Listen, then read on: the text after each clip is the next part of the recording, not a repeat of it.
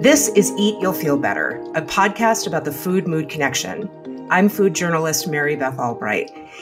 And today's topic is under the food-mood heading and the food-mood principle that flavor is always created in the brain, that it's not just what you taste on the tongue, and it's not even only what you taste on the tongue and what you smell in your nose, because I think a lot of people learned in like grammar school that smell is part of taste, right? It's part of flavor, but um, but really everything around us counts. When we're eating something, everything that leads us up to the moment of eating and everything that surrounds us at the time uh, counts towards how we experience the food's flavor. Um, it, it's almost overwhelming when you start thinking about it. It's sort of like an infinity of, of memories and um, experiences and relationships and, um, you know, just how we taste food. And that flavor that we taste affects our satisfaction levels. That's not the only thing that affects satisfaction levels, because there is a gut-brain axis, and the gut tells the brain when it's had fat or when it's had sugar or those kinds of things. But today, we're just focusing on what happens when flavor is created in the brain. And I'll tell you how I got to this topic, which is this weekend, I was in Los Angeles for several days, and I needed to work at a, or I wanted to work at a coffee shop. Um, sometimes it's easier when people are working around you.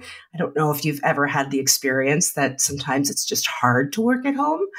Um, so sometimes it's just better when you have people up banging away on laptops around you, right?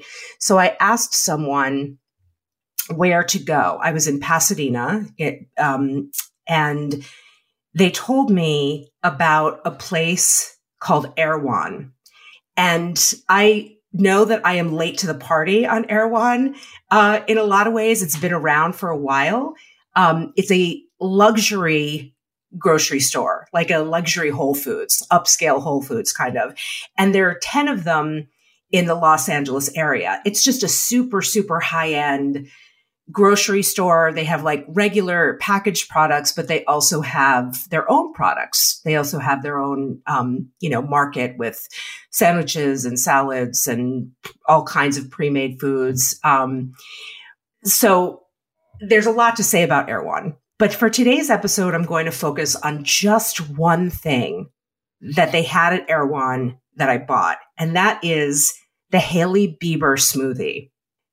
So clearly, I'm not the target market for this, because first I had to look up who Hailey Bieber was. Don't, don't shame me for that. I mean, this is a food and science podcast. It's not a Hollywood podcast, but she's a model and uh, amongst many other things surrounding her, but she's a, she's a very successful model. And, um, they have at Erewhon a smoothie that they collaborated with her in making, and it's called the Strawberry Glaze, Hailey Bieber Strawberry Glaze. And you can look up the, you can Google all of the ingredients, but um, almond milk, collagen powder, strawberries, coconut cream, sea moss. It's got those sort of wellness ingredients in them, what are thought of as wellness ingredients. But the great thing about it is that there's a thickness to it. Um, because of that almond milk, because of that collagen powder, which, you know, is supposed to be in there to help skin. I, I'm not, we're not going to talk anything about that, um, that claim. That's a totally different episode on a, probably a different podcast, but, um, but it's delicious, right? I got the Hailey Bieber smoothie and it was delicious and it tasted like a milkshake. And again, I'm not the target market for this because I, I, Hailey Bieber's not in my imagination. She is now. But um, my question that I was thinking about as I was drinking it was, how much more delicious is it to me, but certainly to somebody who is a is a follower of this model on, um, you know, on all social platforms and looking at her work and that kind of thing? How much more delicious is it is a, is a smoothie because of where you are when you buy it, who it was named after, the perception of the quality of the ingredients, because you're in this very high-end luxury grocery store in Los Angeles where there are paparazzi outside. It's really interesting. um, again, another episode. And the smoothie about a year ago went viral on TikTok. Again, not something I was aware of prior to me going to my laptop and saying, I'm going to Google the Hailey Bieber smoothie. And it goes to this idea that flavor is created in the brain. So how much more delicious is the Hailey Bieber smoothie? Because it's the Hailey Bieber smoothie, because it's at Erewhon, um, because it's associated with Los Angeles. That was the question that I walked away with, that I really wanted to get into the science of. And it turns out there are a lot of studies about this.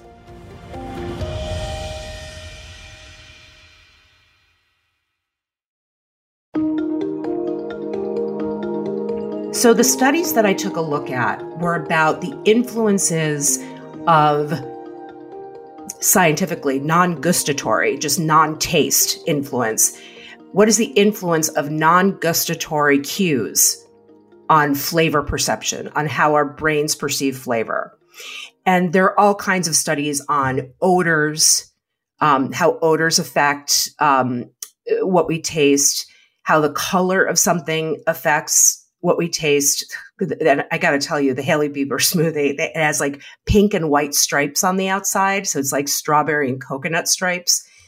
Um, really quite beautiful. I posted it on my Instagram if you want to take a look at that. But also our memory and our associations and how that affects what we taste. And there's been a lot of work around the verbal input, the input of words um, on flavor. And that includes what something is named, the descriptive health information, the descriptive ingredient information of something. Because when we eat, taste is one input, but flavor is mediated through all of our experiences. And one way I think about this is maybe this person is you, maybe this person is someone you know, but if someone had a bad experience with tequila, a lot of times they just never drink tequila again for the rest of their lives. And it's usually, you know, in college, binge drinking, low quality product, like all those kinds of things. But for the rest of their lives, they're like, nope, just don't do tequila. They drink, but they will not drink tequila. So it's that kind of like a, I just don't want to relive that experience, right? P S. I love tequila, but that's a different podcast. Um, so they found, researchers have found that odors, for example, are rated as more pleasant when rate when paired with pleasant words. Um, so the same odor, if it's labeled as cheese or truffle, is rated better than if that exact same odor is rated as, I'm sorry if it's early in the morning for you, vomit, right? Um, same odor, odor, just different ways of calling it. And um, so when this transfers into flavor, um, there's another study that umami, the umami taste, the fifth flavor, that's sort of like richness and meatiness, that that is rated as significantly more pleasant when it's called a rich and delicious taste than when it's called monosodium glutamate, which is what it is, M S G, right? Because we have all kinds of associations with M S G um, about it being unhealthy or problematic in some way. So words matter with food. Words really matter. Um, and the most relevant study for us is a study that was done a few years ago, and it's called Taste of the Elite, the effect of food products with elite groups on taste perception. So the finding of this study is that things are perceived, food is perceived as tasting better and having better flavor when they are associated with the social and financial elite. That in some way, the qualities of the social and financial elite are being bestowed on you just because you're drinking a smoothie that is named for them or that they had a collaboration with. And that's, you see that all over right now with celebrity collaborations, um, with all kinds of companies. And it's known in science as the contagion effect, that those qualities of being rich and elite are somehow contagious through the purpose of that smoothie. And we see this in all kinds of areas, right? That um, when, when, if you ever watch the H B O show Succession, that there would uh, appear, some somebody would appear in an outfit or even just an item that was sort of like a sign of stealth wealth. I'm thinking of, you know, the one thousand dollars baseball cap at one point that someone was wearing, and the next day that product sells out. That's the contagion effect. And I'm not saying that the contagion effect is good or bad, or that Hailey Bieber is good or bad, or that Erewhon is good or bad. I'm just saying it's a scientific fact of the world we live in, and it's something to be aware of, of how our brains work in relationship to food. And how does that scientific fact, the contagion effect, affect what and how we choose to eat and how we are satisfied by it? In, there were two far smaller studies than the um, contagion effect study that I talked about just now, that cookies that were claimed to be eaten by members of the royal family or used by Michelin-starred chefs taste, they were rated as tasting fifty-one percent better than the same cookie that had nothing associated with it, right? It was just like the same cookie sitting on a plate with with no Kate Middleton eating them, right?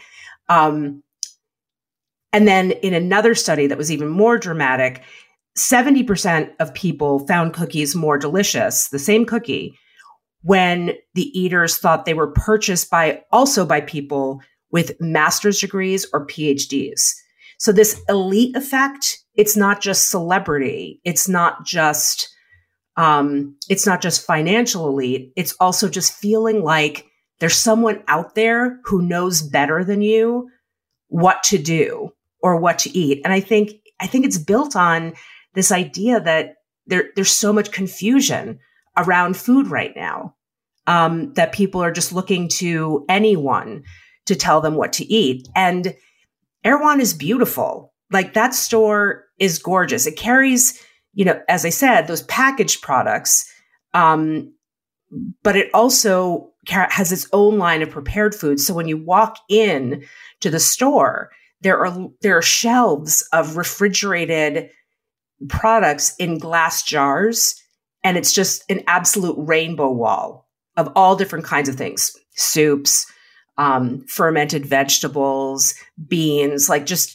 Be- these beautiful walls. You walk in and you're confronted with this idea of transparency, right? Like, you can just, you can see everything that we're doing here.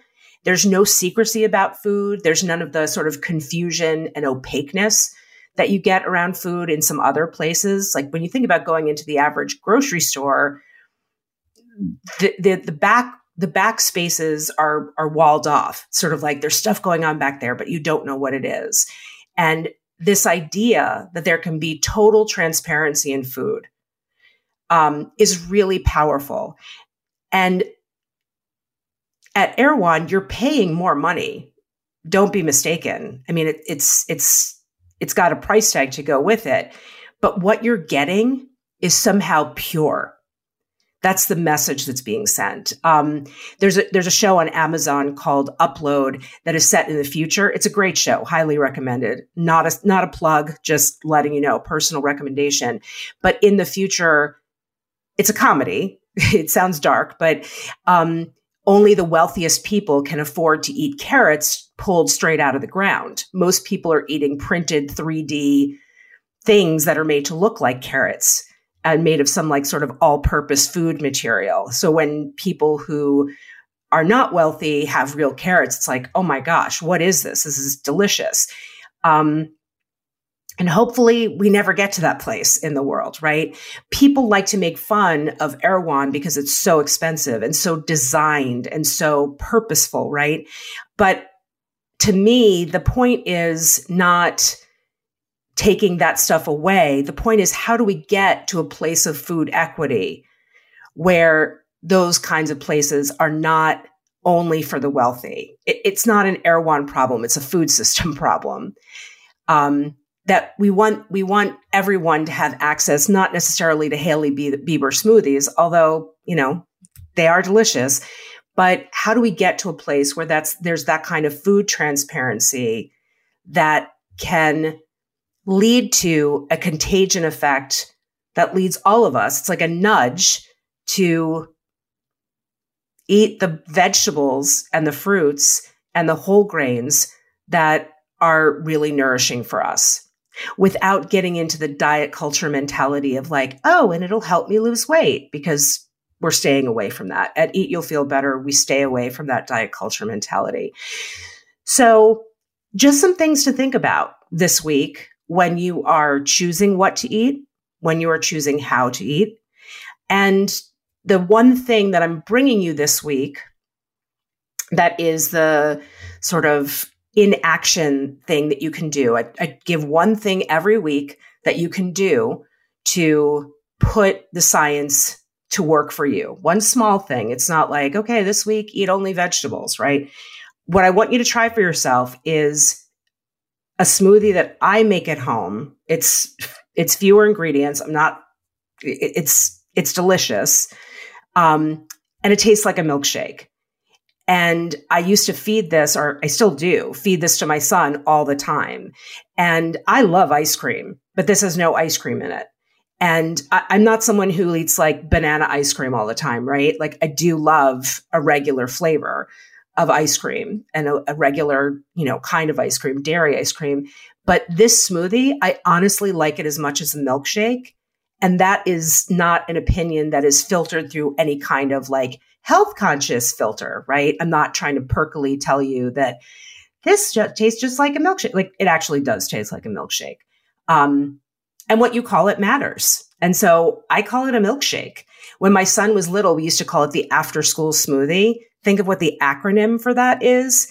And then we'd be like, I want a big after school smoothie. I want a small after school smoothie, that kind of thing. So it's like, just a fun, it, it's a fun thing to know and use to your advantage, um, that, that what you name things matters. And anything you make at home, you get to name yourself. That's the great thing about cooking, one of the many. So in this milkshake, I make it in a Vitamix blender, which is a real, again, not a plug, just personal suggestion. Um, it's a really high powered blender. They're a little spendy, but to me, very worth it, a, a great investment, and they last for years. Um, but you can make it in a regular blender, uh, just on a very high speed. Um, all it is, ice, milk. I use dairy milk, but I also have, have used almond milk or oat milk, ice, milk, frozen banana, one frozen banana cut up into pieces. And what I do with the frozen banana, anytime I have bananas that are going brown, because I like really yellow bananas, anytime I have bananas that are going brown on the counter, I just cut them up into pieces and stick them in the freezer because I know I'll use them for the after school smoothie. And then peanut butter uh, and vanilla powder. Vanilla powder is, is, is a specialty item. It's like ground up vanilla beans. I like it because it puts those little black flecks in the smoothie. And we know that what we see influences what we taste. So I see that and it looks like it's a vanilla bean milkshake. Uh, it looks like there's, ac- and there is actual vanilla in it. A lot of, um, some companies will add flecks of artificial vanilla bean to ice cream to make it look like it's more natural and to improve perceived flavor, right? So here what we're doing, again, ice, milk, frozen banana, peanut butter, and vanilla powder. And then you just blend that on super high until it becomes thick. And that is your milkshake. And it is a milkshake because milkshakes don't necessarily have to have ice cream. There's a milk and it's shaken up. Um, And I, if you make that for yourself, it is, it is spectacular. It is thick and creamy and satisfying and really fantastic in the summer. I know we're in the winter right now, but like sometimes if I'm like after dinner and I really want something, that after school smoothie, that hits the spot. That's Eat You'll Feel Better for this week. I'm Mary Beth Albright. And until next week, let's remember that choosing what to eat is always a privilege. Bye for now.